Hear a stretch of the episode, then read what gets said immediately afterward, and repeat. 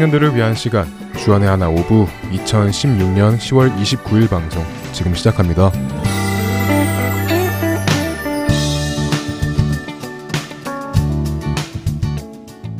애청자 여러분 안녕하세요. 진행의 박영규입니다. 안녕하세요. 정다은입니다. 지난 한 주도 언제 오실지 모르는 예수님의 그 재림의 날을 위하여 항상 깨어 계신 여러분 되셨으리라 믿습니다. 다음 자매 할트앤 서울 2016년 애청자 설문조사 참여했어요? 당연하죠. 한 명의 애청자로서 더 나은 방송을 위하여 설문조사에 참여했죠. 이제 설문조사 마감날이 이틀밖에 안 남았네요. 네, 설문조사 마감일이 10월 31일이니까 이틀밖에 안 남았죠. 지금 방송을 듣고 계시는 여러분들 중 아직 설문조사에 참여하지 않으셨다면 꼭 참여해 주시기를 바랍니다. 오프라인 설문지를 받으셨다면 설문지를 작성하셔서 설문지 위측에 적혀 있는 PO박스 주소로 보내주세요. 설문지를 받지 못하신 분들은 온라인 설문을 이용하실 수 있습니다. 온라인 설문은 www.할텐서울.org로 접속하셔서 설문조사 배너를 클릭하시면 직접 설문조사 사이트로 이동하여 참여하실 수 있습니다. 그런데요, 제가 설문지를 작성하던 중에 방송을 처음 듣기 시작한 연도를 적는데 나름 오래되었더라고요. 그래요? 저도 설문지를 작성하면서 생각해보니 꽤 오래 듣고 있었더라고요. 횟수로 벌써 5년을 들었으니 말이죠. 다은 자매는 그동안 방송을 들으면서 또 듣고 싶은 프로그램 없었어요? 아, 그때 들었던 이 방송은 다시 한번 들어보고 싶다, 뭐 이런 거 말이죠. 저 있어요. 2012년도인가? 그때 방송되었던 주님 누구십니까? 라는 방송을 다시 들어보고 싶어요. 아, 그 성경에서 나오는 하나님의 이름들을 통하여 하나님은 어떤 분이신지 알아보는 프로그램 말이죠. 기억나네요. 그런데 그 방송 다시 들어볼 수 있어요. 네? 4년 전 방송인데요? 최근 방송은 홈페이지에 올라와 있는 건 알지만 그 방송도 올라와 있나요? 네, 홈페이지에 올라와 있습니다. 이미 방송이 되었던 프로그램들 모두가 홈페이지에 올라와 있는 것은 아니지만요. 요즘 많은 분들이 지난 시간 동안 방송되었던 프로그램들을 다시 청취하고 싶어 하셔서 문의하시는데요. 그래서 오늘은 지난 시간 동안 방송되었던 프로그램을 어떻게 다시 청취할 수 있는지 알려드릴까 합니다. 첫 찬양 듣고 오겠습니다.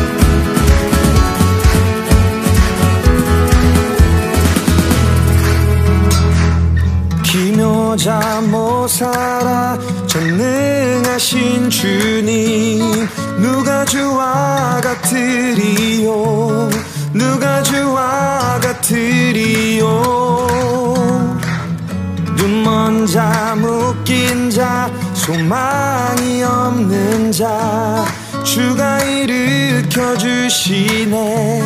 주가 일으켜 주시네. 이전과 같지 않으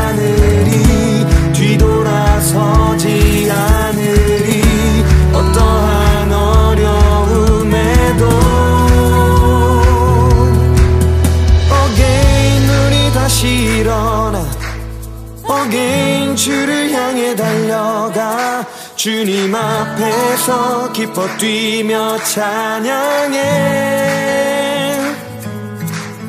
again 돌아서지 않으리 again 멈춰서지 않으리. 주의 말씀만 나 따라가리라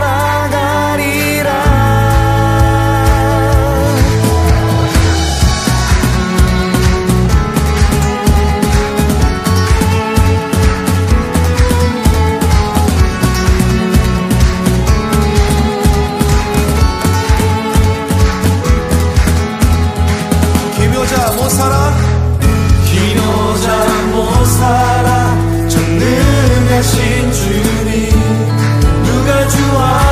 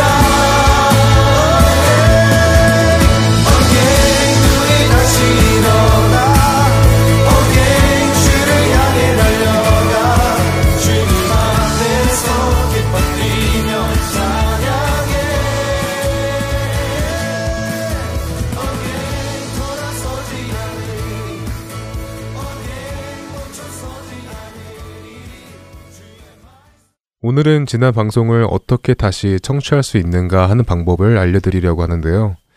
지난 방송을 다시 청취하실 수 있는 방법에는 두 가지 방법이 있습니다. 네, 첫 번째로는 저희가 조금 전에 말씀드렸던 할텐서울 홈페이지 www.heartandseoul.org로 접속하셔서 방송 듣기를 클릭해 주세요. 그럼 왼쪽에 특별 방송이라는 항목을 보실 수 있습니다. 특별 방송에는 2015년 그리고 2016년에 방송되었던 프로그램들이 제목별로 업로드되어 있습니다. 네, 그리고 2015년, 2016년 방송뿐 아니라 즐거운 성경 여행, 아나크리노 시즌 1, 시즌 2, 너희는 이렇게 기도하라. 고민이 있어요. 주님 누구십니까? 그리고 최충의 칼럼 시즌 1, 시즌 2도 함께 올라와 있습니다. 그럼 두 번째 방법은 무엇인가요? 네, 두 번째 방법은 저희 방송국에 직접 연락을 주셔서 청취하시고 싶으신 프로그램을 신청해 주시면 됩니다. 우편 메일, 이메일 혹은 전화를 주시면 됩니다. 여기에서 알아두실 것은 모든 프로그램이 가능한 것은 아니고요. 홈페이지에 올라와 있는 프로그램 안에서 신청이 가능하시다는 것을 알려드립니다. 와, 이번 크리스마스나 새해 선물로 방송 CD를 선물하는 것도 좋을 것 같은데요. 크리스마스 때 서로만 기뻐할 선물이 아닌 크리스마스의 주인공이신 예수님을 전하는 복음이 들어있는 선물을 주고받는 것을 예수님께서 더 기뻐하시지 않으실까요? 네, 그래서요. 할텐 서울 복음 선교회에서는 청취자 여러분들을 위해 특별 방송 CD를 제작하여 크리스마스와 새해 선물을 준비하기로 하였습니다. 다시 청취하고 싶으셨던 프로그램 혹은 소지하고 싶으시거나 나누어드리고 싶은 프로그램 그리고 지인분들에게 선물하고 싶은 프로그램이 있으시다면 방송국에 연락을 주시면 됩니다. 그럼 저희가 원하시는 방송을 패키지로 제작을 하여 청취자 여러분들에게 배송을 해드리겠습니다. 오, 저도 신청할래요. 그런데요, 막상 신청하려 하니 지난해 동안 어떤 방송을 했었는지, 그리고 내용은 기억이 나는데, 제목이 기억이 안 나는데요. 어떡하죠? 그럼 저희가 지난 해 동안 방송되었던 프로그램 몇 개를 간략하게 나눠볼까요? 모든 프로그램에 대해 나누기에는 너무 많으니까 몇 가지만 조금씩 나누다 보면 기억이 나지 않을까요? 좋아요. 어, 어떤 방송부터 나눠볼까요? 어, 저희가 2012년부터 방송을 들었으니까 2012년부터 2016년까지 방송되었던 프로그램 리스트를 보면서 골라보도록 하죠. 자, 여기 먼저 2012년 10월부터 2013년 3월까지 방송되었던 기독교 윤리라는 프로그램이 있었죠. 거짓말, 도둑질, 동성애, 결혼, 이혼, 낙태, 안락사, 사형, 중독, 뭐 이런 문제 앞에서 기독교인으로서 어떤 윤리관을 가지고 세상을 살아가야 하는지 알아보는 프로그램이었습니다. 그럼 여기서 기독교 윤리라는 프로그램 잠깐 듣고 오겠습니다.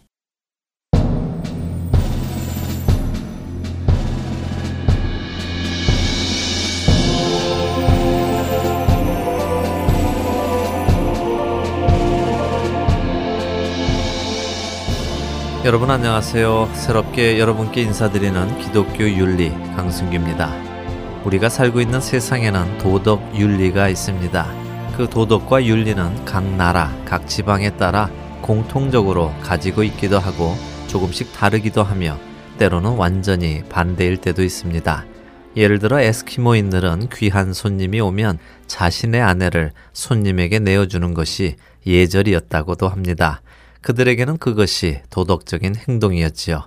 반면에 세상의 대부분의 나라에서는 그것이 부도덕한 행동으로 생각이 됩니다. 또 종교에 따라 문화에 따라 일부 다처제를 허락하는 나라도 있으며 그것을 엄중히 반대하는 나라도 있습니다. 자신이 일해서 스스로 일한 또 보면 2013년 4월부터 9월까지 방송되었던 성령을 따라 행하라 라는 프로그램도 기억이 나네요. 말 그대로 성령님의 음성을 따라 행하는 삶을 공부해보는 프로그램.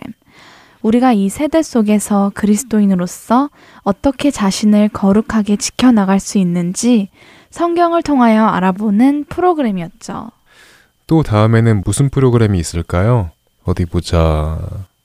음, 이번에 소개해드릴 프로그램은 설명 전에 먼저 들려드리겠습니다. 한번 맞춰보세요.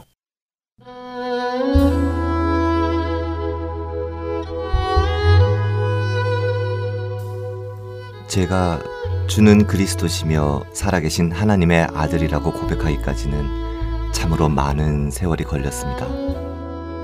그 과정에서 고통의 쓴 물을 마셨고 고생의 음식을 먹었으며 나를 죽이는 힘겨운 결사전을 벌여야 했습니다. 저는 북한에서 하나님을 깡패 두목주모로 여기고 도적질과 싸움질을 일삼다 탈북하여 타국에 객이 되었습니다. 국경을 넘어 온갖 고생을 하면서도 저는 여전히 하나님의 뜻을 묻지 않았고 북한 정권을 향해 이를 갈았을 뿐이었죠. 그러던 어느 날 저와 함께 산막에서 지내던 탈북자 인철이 제게 뭔가를 건네주었습니다. 제이, 자네 예수님에 대해 들어봤나? 이거 성경책이야. 시간 있을 때 꼭 한번 읽어보라고. 인철은 제가 불신자인 줄 알고 성경책을 주며 읽어보라고 하더군요. 그러지 않아도 하나님 때문에 목숨을 걸고 충성. 아, 주님은 그곳에도 계십니다. 라는 프로그램이죠. 네, 맞습니다. 리스트를 보면 2014년 4월부터 7월까지 방송되었던 프로그램이라고 나와 있습니다. 저는 개인적으로 이 프로그램을 아주 감명 깊게 들은 적이 있습니다. 굶주림보다 더 큰 목마름이라는 책을 토대로 제작을 한 프로그램입니다. 기독교 박해지수가 가장 높은 북한의 땅에서 목숨을 걸고 신앙을 지키고 복음을 전하는 이야기를 드라마 형식으로 꾸며보았던 프로그램이었습니다. 네, 저도 이 프로그램을 통해서 북한의 기독교의 현실을 조금이나마 알 수 있었습니다. 북한 형제 자매들을 위하여 기도하게 만들어준 프로그램이었죠. 마지막으로 두 개만 더 나눠보겠습니다. 2015년 10월부터 12월까지 방송되었던 성경 속 질문들, 그리고 Power of Gospel이라는 프로그램이 있었습니다. 성경 속 질문들은 성경을 읽다 보면 물어보는 말, 즉 질문 형태의 문장들을 찾아서 그 말씀이 무엇을 의미하는지 또 그것을 통하여 발견할 수 있는 신앙의 원리는 무엇인지 살펴보았던 프로그램이었습니다. 그리고 Power of Gospel은 청년들을 향하여 복음의 말씀을 전해주었던 프로그램이었죠. 이런 프로그램이었습니다.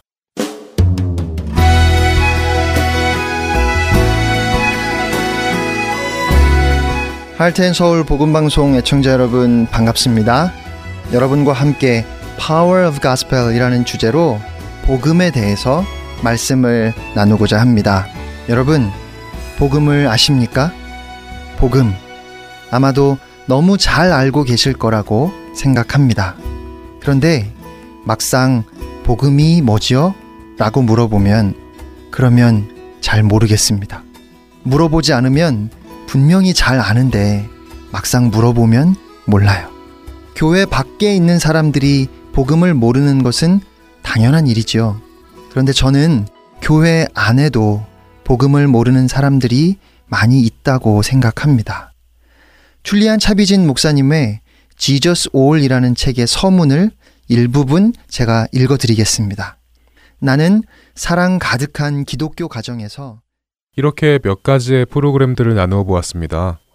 이 프로그램 말고도 많은 프로그램들이 있었습니다. 혹시 다시 청취하고 싶으신데 프로그램 제목이 기억이 나지 않으실 경우에는 방송국에 연락을 주시면 저희가 도움을 드리겠습니다. 두 번째 찬양 듣고 오겠습니다. 저는 이어지는 프로그램 카리스마에서 뵙겠습니다. 저는 준비된 프로그램들이 끝난 후에 뵙겠습니다.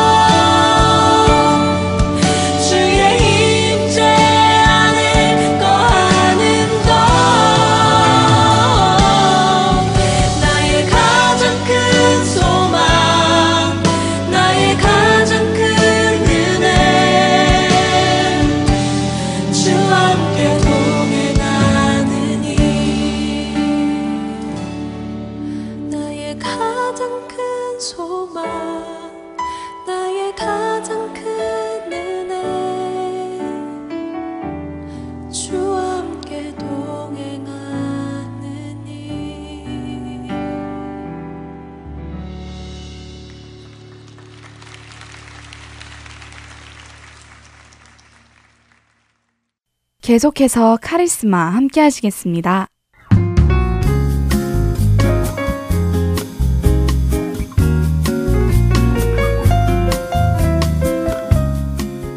애청자 여러분 안녕하세요. 카리스마 진행의 이채린입니다. 안녕하세요. 함께 진행하는 박윤규입니다.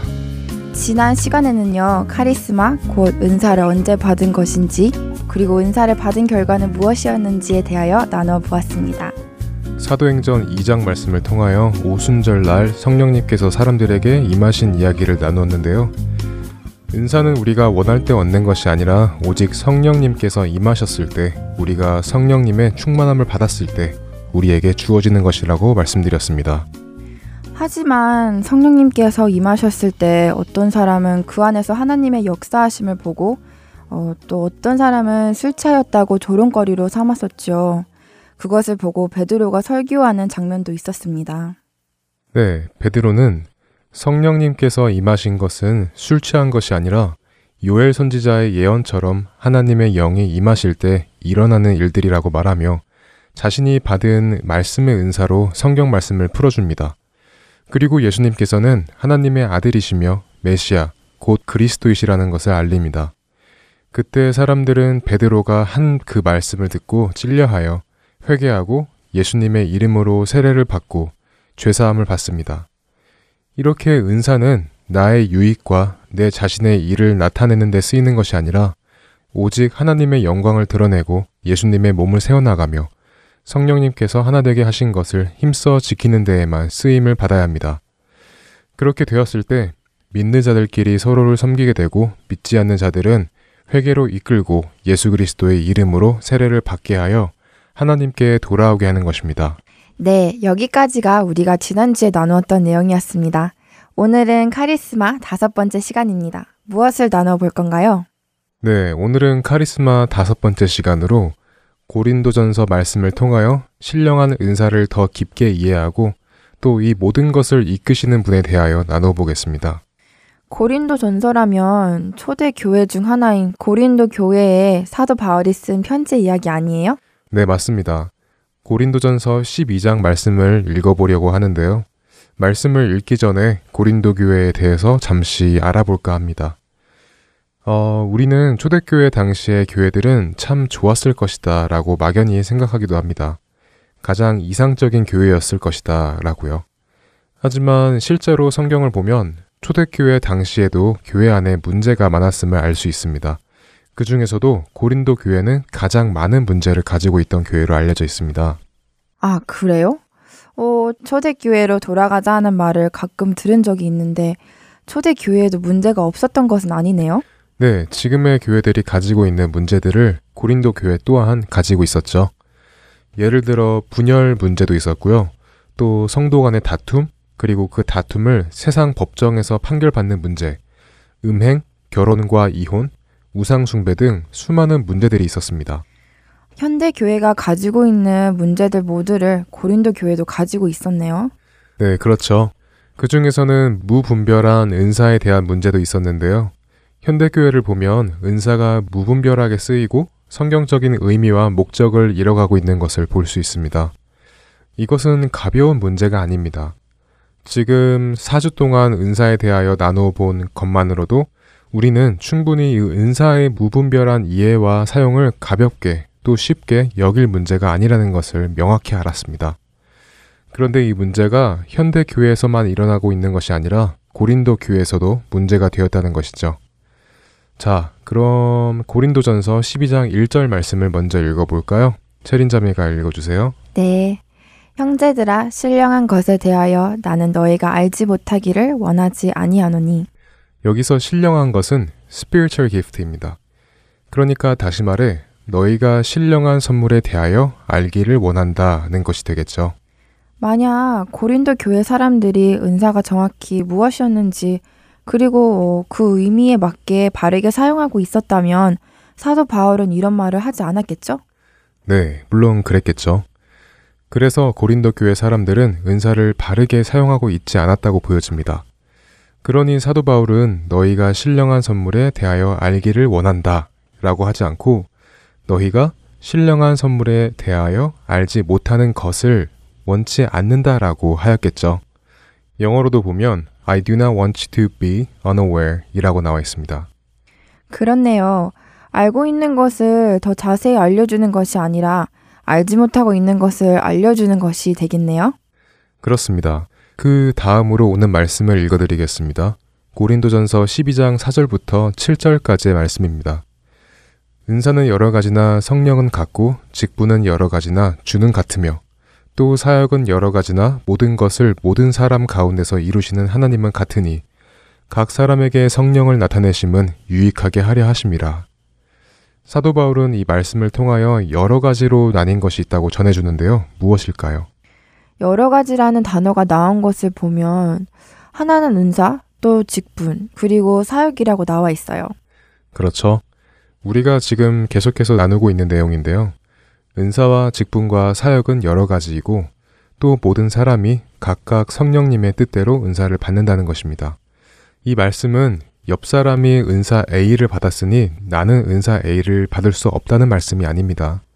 정확히 말하면 같은 은사를 여러 명이서 받을 수 있겠지만 4절 말씀처럼 은사는 한 가지가 아니라 여러 가지라는 것이니 모든 사람이 같은 은사를 받는 것이 아니라는 것이죠. 그러니까 우리가 여기에서 포켓할 점은 은사는 한 가지가 아니고 여러 가지다. 그렇기 때문에 모든 사람이 다 같은 은사를 받는 것이 아니라는 거죠. 그렇죠. 그 다음 구절에서 나오는 여러 가지의 직분과 사역 역시 마찬가지인데요.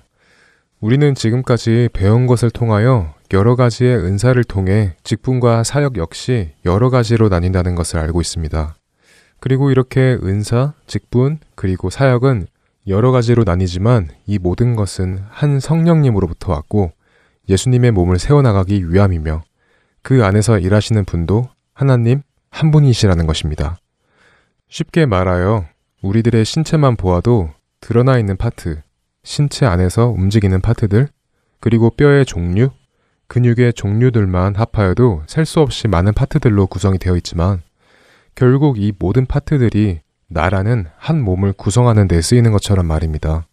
그렇다면 우리가 이렇게 여러 가지의 은사를 통하여 그리고 여러 가지의 직분과 사역에서 맡겨진 역할을 해나갈 때 그 결과는 어떨까요? 그러니까 모든 사람이 똑같은 결과를 낸다고 생각하세요? 모든 사람이 똑같은 결과? 음, 은사도 여러 가지고 맡겨진 것도 여러 가지라면 결과 또한 여러 가지가 되지 않을까요? 모든 사람이 다 같은 결과를 가져온다면 은사도 직분도 사역도 여러 가지일 필요가 없잖아요. 맞습니다. 우리 모두가 어떤 은사를 받고 어떤 역할을 담당하든 같은 결과를 낸다면 굳이 모든 사람이 필요하지 않을 테고 그리고 우리가 나누었던 것과 반대로 그리스도의 몸을 세워나가는데 쓸데없는 사람이 생기게 되겠죠. 그 사람이 결과를 내지 못하면 다른 사람이 그 결과를 내면 될 테니까요. 예를 들어 우리의 치아만 보아도 그 종류에 따른 역할이 다르고 각각 다른 이유로 존재하고 또 다른 결과를 가져오는 것을 볼 수 있습니다.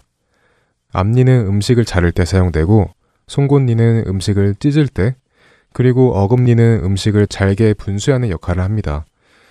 모든 치아는 씹는다 라는 공통적인 역할을 가지고 있지만 그 안에서도 다른 역할과 다른 결과를 가져온다는 것이죠. 이 모든 역할과 결과들이 합하여졌을 때 치아의 본래의 역할인 음식을 씹어 소화시킬 수 있도록 도와주는 역할을 해낼 수 있는 것입니다. 이해가 되시나요? 네, 그럼요. 그렇다면 심지어 똑같은 은사를 받았고 똑같은 일을 한 상황에서도 저런 사람은 저런 결과를 내었는데 나는 왜 이런 결과를 가져온 걸까? 라는 의문이 들 필요가 없겠네요. 그렇죠. 그런 의문을 가질 필요가 없다는 것입니다. 예수님의 몸을 세워나가는데 그 안에서도 맡겨진 파트가 다 다르기 때문이죠. 그렇기 때문에 우리는 결과에 대한 부담감을 안고 나아갈 필요가 없습니다. 그 모든 것을 주시는 분도 하나님이시고 모든 것을 이끄시는 분도 하나님이십니다. 그러므로 우리에게 주어진 결과는 하나님께서 책임져 주실 것입니다. 하지만 우리가 맡겨진 일을 열심히 하지 않아서 그 결과가 다르게 나온 것은 분명하게 다른 문제입니다. 다른 사람과 똑같이 맡겨진 은사와 직분과 사역에서 내 자신이 최선을 다하지 않았기 때문에 결과가 다른 것과 예수님의 몸이 세워지기 위하여 서로 다른 결과를 내는 것과는 분명한 차이가 있다는 것이죠. 그렇네요. 맡겨진 것에 최선을 다하여 나오는 결과. 그 결과가 어찌되었던 그 결과가 예수님의 몸을 세우는 데 필요하기 위하여 나온 것이니까 너무 기쁠 것 같아요. 반대로 그 결과를 나의 만족의 기준을 둔다면 사람들과 비교하게 되고 항상 결과에 집착하게 될 것 같아요. 네, 그렇기 때문에 우리는 우리에게 맡겨진 모든 은사를 하나님의 영광만을 드러내는 것에 열심을 두고 행하면 되는 것입니다. 우리는 우리의 만족을 위해서 은사를 받은 것이 아니기 때문에 결과에 연연할 필요가 없습니다. 모든 일은 하나님께서 하시는 것을 깨닫고 믿으며 결과 또한 맡겨드리는 것이 우리가 해야 할 일이죠. 그 다음으로 12장 8절부터 11절까지를 살펴보겠습니다. 어떤 사람에게는 성령으로 말미암아 지혜의 말씀을, 어떤 사람에게는 같은 성령을 따라 지식의 말씀을, 다른 사람에게는 같은 성령으로 믿음을, 어떤 사람에게는 한 성령으로 병 고치는 은사를, 어떤 사람에게는 능력 행함을, 어떤 사람에게는 예언함을, 어떤 사람에게는 영들 분별함을, 다른 사람에게는 각종 방언 말함을, 어떤 사람에게는 방언들, 통역함을 주시나니 이 모든 일은 같은 한 성령이 행하사 그의 뜻대로 각 사람에게 나누어 주시는 것이니라. 지금 총 몇 가지의 은사가 나왔죠? 지혜의 말씀, 지식의 말씀, 믿음, 치유, 어, 또 능력 행함, 예언함, 분별함, 음, 방언, 그리고 통변. 총 아홉 가지의 은사가 나와 있네요. 네, 체린 자매는 이 아홉 가지 은사 중에서 혹시 가지고 싶은 은사 있어요? 저요? 음, 저는요, 혹시 주신다면 병 고치는 은사요. 치유하는 은사를 가지고 싶어요. 왜요?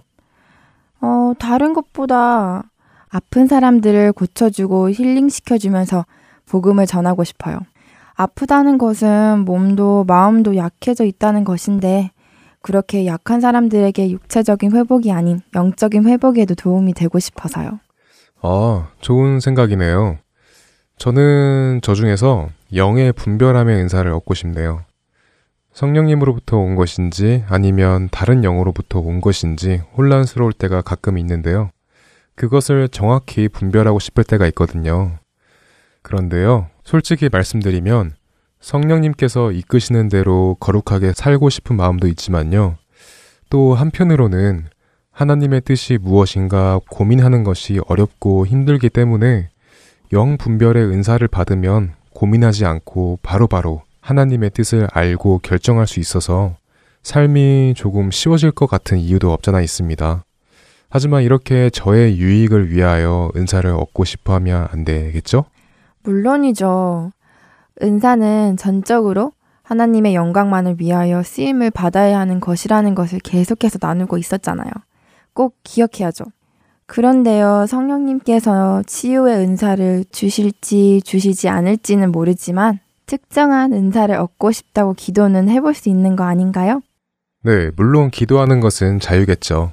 받고 싶은 은사가 있습니다. 라고 하는 것까지 잘못되었다고 할 수는 없을 것 같네요.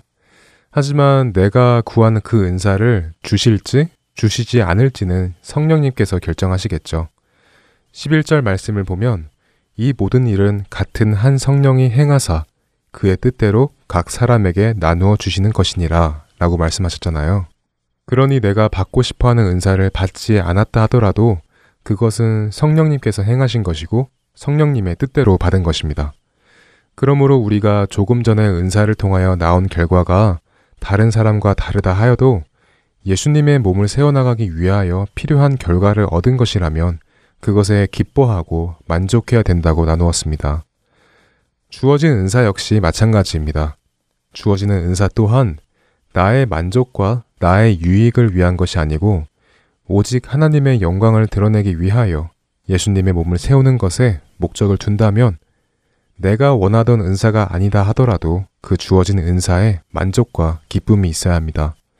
그렇기 때문에 우리는 다른 사람의 은사를 부러워할 필요도 흉내를 낼 필요도 없는 것입니다. 그것은 오히려 성령님의 일에 방해가 될 뿐입니다. 네. 은사를 받는 것도 그리고 은사를 통한 결과도 우리가 기준이 되는 것이 아니라 오직 하나님만이 기준이 되셔야 하는 것을 깨닫습니다. 마칠 시간이 다 되었는데요. 오늘의 이야기를 마무리해 주세요. 네, 오늘은 고린도전서 12장 말씀을 통하여 사도 바울이 고린도 교회 사람들에게 너희가 신령한 은사에 알지 못하는 것을 원치 아니하노니 라고 말씀을 시작하십니다. 은사와 직분과 사역은 여러 가지이지만 주시는 분도 이끄시는 분도 그 안에서 일하시는 분도 한 분이시라는 것을 알려주십니다. 그렇기 때문에 우리에게 은사가 주어진 이유 또한 고린도전서 12장 7절 말씀처럼 우리 모두를 유익하게 하려 하심이라는 것입니다. 계속 말씀드렸듯이 카리스마 곧 은사란 하나님의 영광을 드러내고 예수님의 몸을 세워나가는 것이고 성령님께서 하나 되게 하신 것을 힘써 지키는 것이며 믿는 자들끼리 서로를 섬기는 데 사용되고 믿지 않는 자들을 회개로 이끌고 예수 그리스도의 이름으로 세례를 받게 하여 하나님께 돌아오게 만드는 하늘의 신령한 선물입니다. 은사란 이런 것이기 때문에 우리의 욕심대로 받는 것도 아니고 우리가 받고 싶어 하는 것을 받는 것도 아니며 우리를 조금 더 편하게 잘 살 수 있게 만들어주는 초능력도 아닙니다. 은사는 오직 성령님의 뜻과 행하심으로 받는 것입니다. 그리고 은사를 통하여 나온 결과 역시 우리의 마음에 만족할 만한 결과를 얻는 것이 아니라 주님의 계획에 합당한 결과를 얻어야 합니다. 결국 우리에게 필요한 것은 주님을 향한 전적인 믿음과 순종으로 그분의 모든 계획과 뜻이 이루어지도록 우리 자신을 내려놓고 주신 은사를 주님을 위하여 사용해야 한다는 것이 오늘의 나눔이었습니다. 네. 카리스마 다섯 번째 시간 여기에서 마치겠습니다. 다음 시간에는 오늘 나눈 아홉 가지의 은사에 대해서 더 자세하게 나누어 보는 시간을 가져보겠습니다. 저희는 다음 주 이 시간에 다시 뵙겠습니다. 감사합니다. 안녕히 계세요. 안녕히 계세요.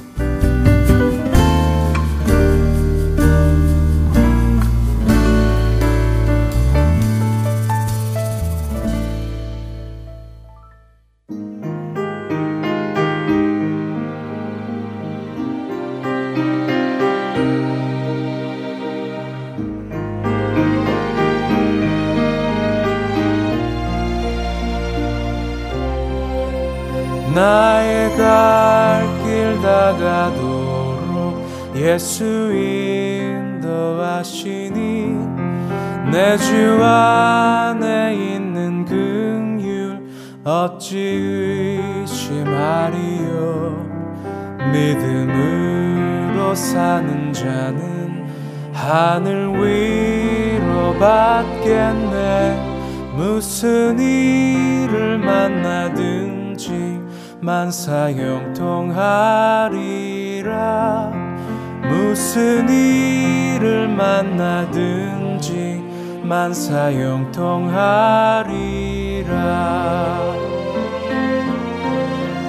나의 갈 길 다가도록 예수 인도하시니 어려운 일 당한 때도 족한 은혜 주시네 나는 심히 고단하고 영혼 매우 가라나 나의 앞에 반석에서 샘물 나게 하시네. 나의 앞에 반석에서 샘물 나게 하시네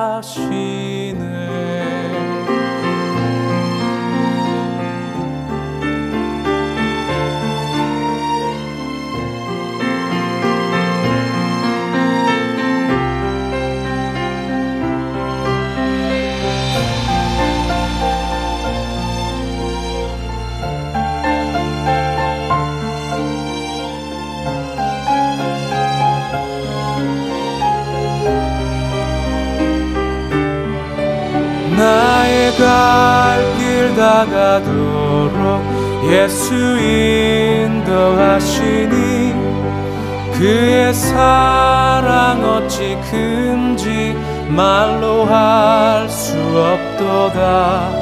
성령 감화 받은 영혼 하늘 날아갈 때에 영영 부를 나의 찬송 예수 인도하셨네. 영영 부를 나의 찬송 예수 인도하셨네.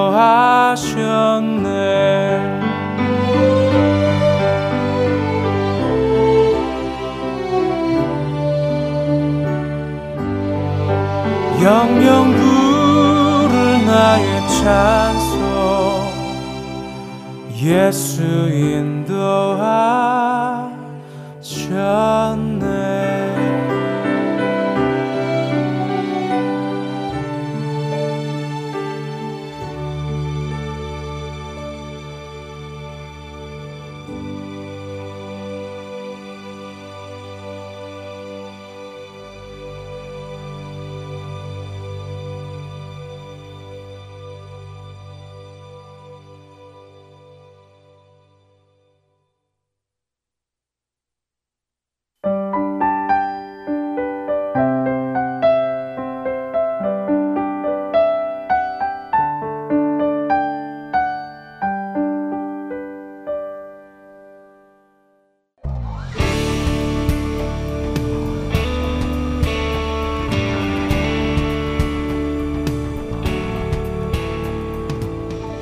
이디오피아 내시에게 복음을 전하기 위해 빌립 집사를 광야로 보내신 하나님의 구원 사역. 지금도 그 구원의 역사는 일어나고 있습니다. 믿지 않는 자에게 복음을, 믿는 자들에게 영적 성장을 도와주는 하트앤소울 복음 선교에 동참하지 않으시겠습니까? 하트앤소울 복음 방송 선교회에서는 후원으로 동참하실 동역자를 찾습니다. 여러분들의 후원이 바로 영혼을 살리고 세우는 그 사역에 사용됩니다. 후원자 문의는 본 방송사 사무실 전화번호 602-866-8999 또는 이메일 주소 heartandsoul.org at gmail.com으로 연락해 주시기 바랍니다.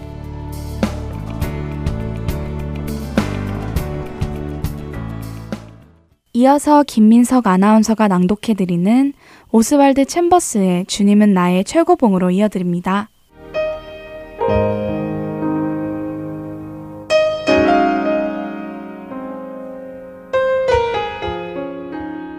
나사로가 병들었다 함을 들으시고 그 계시던 곳에 이틀을 더 유하시고 요한복음 11장 6절의 말씀입니다. 여러분을 향한 하나님의 신뢰는 어느 정도입니까?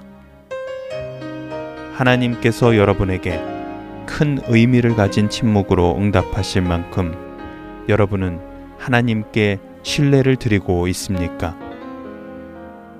하나님의 침묵은 하나님의 응답이기도 합니다. 나사로의 병들었다 함을 들으시고 며칠 동안 완벽하게 침묵하셨던 예수님을 생각해 보십시오. 여러분의 삶 가운데에 이러한 날들이 있습니까? 하나님은 여러분을 그처럼 신뢰하고 계십니까? 아니면 여전히 여러분은 눈에 보이는 응답만을 하나님께 구하고 계십니까? 만일 우리가 하나님의 응답이 없이는 영적으로 앞으로 더 나아가지 못하는 사람들이었다면 하나님께서는 분명히 우리가 구하는 축복들을 바로 바로 주시며 우리를 영적으로 나아가게 하실 것입니다. 그러나 하나님께서 기도에 당장 응답하시지 않으시는 이유는 우리로 하여금 주님에 대해 더 놀라운 깨달음을 갖게 하시려는 신호입니다. 혹시 지금까지 눈에 보이는 응답을 듣지 못해 하나님 앞에서 괴로워하고 계십니까? 그러나 기뻐하십시오. 하나님께서 여러분에게 그렇게 완벽한 침묵의 응답을 하시는 이유는 하나님께서 여러분을 그 침묵의 시간을 견딜 믿음을 가지고 있다고 판단하셨기 때문입니다. 그렇기에 만일 하나님께서 여러분에게 침묵하신다면 신음하지 마시고 오히려 하나님을 찬양하십시오. 주님께서 여러분을 위대한 목적을 향해 인도하고 계시기 때문입니다. 언제 응답이 나타날까 하는 것은 하나님의 주권에 속한 것입니다. 하나님께 시간이란 큰 의미가 없는 것입니다. 그분은 시간의 주관자이시기에 그렇습니다.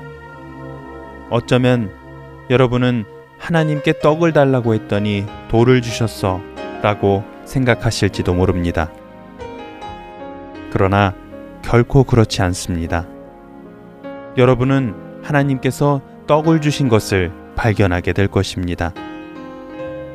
하나님의 침묵이 경이로운 것은 세상에서 오는 것과 다른 주님의 평강이 우리에게 임한 후에는 주님의 침묵 속에서도 우리는 주께서 내 기도를 들어주셨습니다. 라고 고백할 수 있게 되기 때문입니다. 주님의 침묵은 오히려 그분께서 여러분의 기도를 들으셨다는 증거이기도 합니다. 만일 여러분이 하나님께서 늘 눈에 보이는 것으로 응답해 주시기를 기대하고 기도하는 수준에 머물기를 원하신다면 그분은 여러분의 수준에 맞추어 그렇게 응답하실 것입니다. 그러나 그런 수준에 머무르면 결코 침묵의 은혜를 경험하지 못할 것입니다. 우리의 기도의 목적은 내가 원하는 일이 일어나는 것이 아닙니다. 우리의 기도의 목적은 하나님을 영화롭게 하는 것입니다. 만일 주님께서 여러분이 이것을 깨닫기 원하신다면 그분은 여러분께 그 깨달음의 첫 단계인 침묵을 주실 것입니다.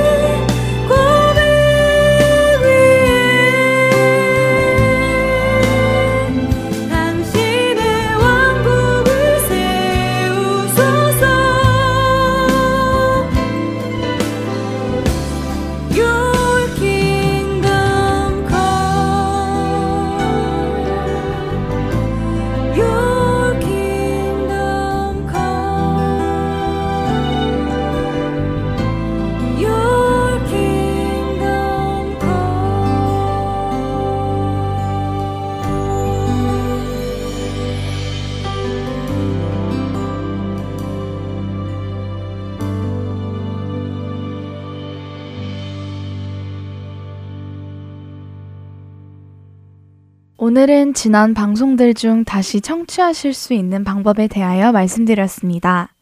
이제까지 이 문제에 대하여 답답함을 느끼셨을 분들에게 많은 도움이 되었으면 좋겠네요. 네, 청취하시는 분들에게 두 가지 더 말씀드릴 것이 있는데요. 영어 방송 Unity in Christ에서 방송되었던 영어 방송들도 재청취가 가능하십니다. 그리고 2016년부터 시작한 자녀들을 위한 방송 주안의 하나 6부에서 방송되는 프로그램 중 Let's Read the Bible을 특별 방송으로 제작하고 있습니다. 청취하고 싶으신 분들은 앞서 말씀드린 두 가지의 방법을 통하여 청취하실 수 있습니다. 이렇게 지나간 방송들을 나누다 보니 문득 참 감사해지네요. 여러 가지의 주제로 프로그램을 제작하여 방송이라는 매개체를 통해서 복음을 전하고 전해들은 복음이 또 다른 누군가에게 전해질 것이라 생각을 하니 말이죠. 그렇죠. 지난 방송들을 살펴보면서 청년들을 위한 방송 주안의 하나 5부가 시작되는 시점도 보게 되었는데요. 감회가 새롭네요. 그때는 복음을 전하는 일이 중요하다고 생각하지 못하였는데 지금은 예수님을 알아가고 증거하고 또 예수님을 전하는 일보다 더 중요한 것은 없다고 생각됩니다. 고린도전서 9장 16절부터 18절까지의 말씀에서도 복음을 전하는 것은 반드시 해야 할 일이고 사명이며 값없이 전하는 것이라고 말씀하셨습니다. 네, 예수님을 아는 것에서만 멈추지 않고 그 예수님을 증거하고 전하는 것까지가 우리에게 맡겨진 역할이라는 것이죠. 네. 이번 한 주도 다시 오실 예수님을 더 알아가고 싶은 갈망이 우리와 함께 하기를 바랍니다. 그리고 우리의 각자의 삶에서 예수님을 증거하고 삶으로 예수님을 전하는 우리가 되기를 또한 기도합니다. 청년들을 위한 방송 주안의 하나 5부 여기에서 마치겠습니다. 저희는 다음 주 이 시간에 다시 만나 뵙겠습니다. 지금까지 구성과 진행의 박용규였습니다. 그리고 정다은이었습니다. 애청자 여러분, 감사합니다. 안녕히 계세요. 감사합니다. 안녕히 계세요.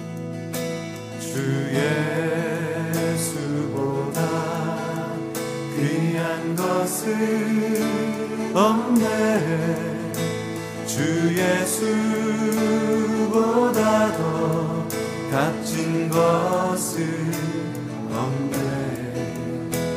날 위해 죽으신 주 바꿀 수 없네. 세상 자랑 즐거움 이길 수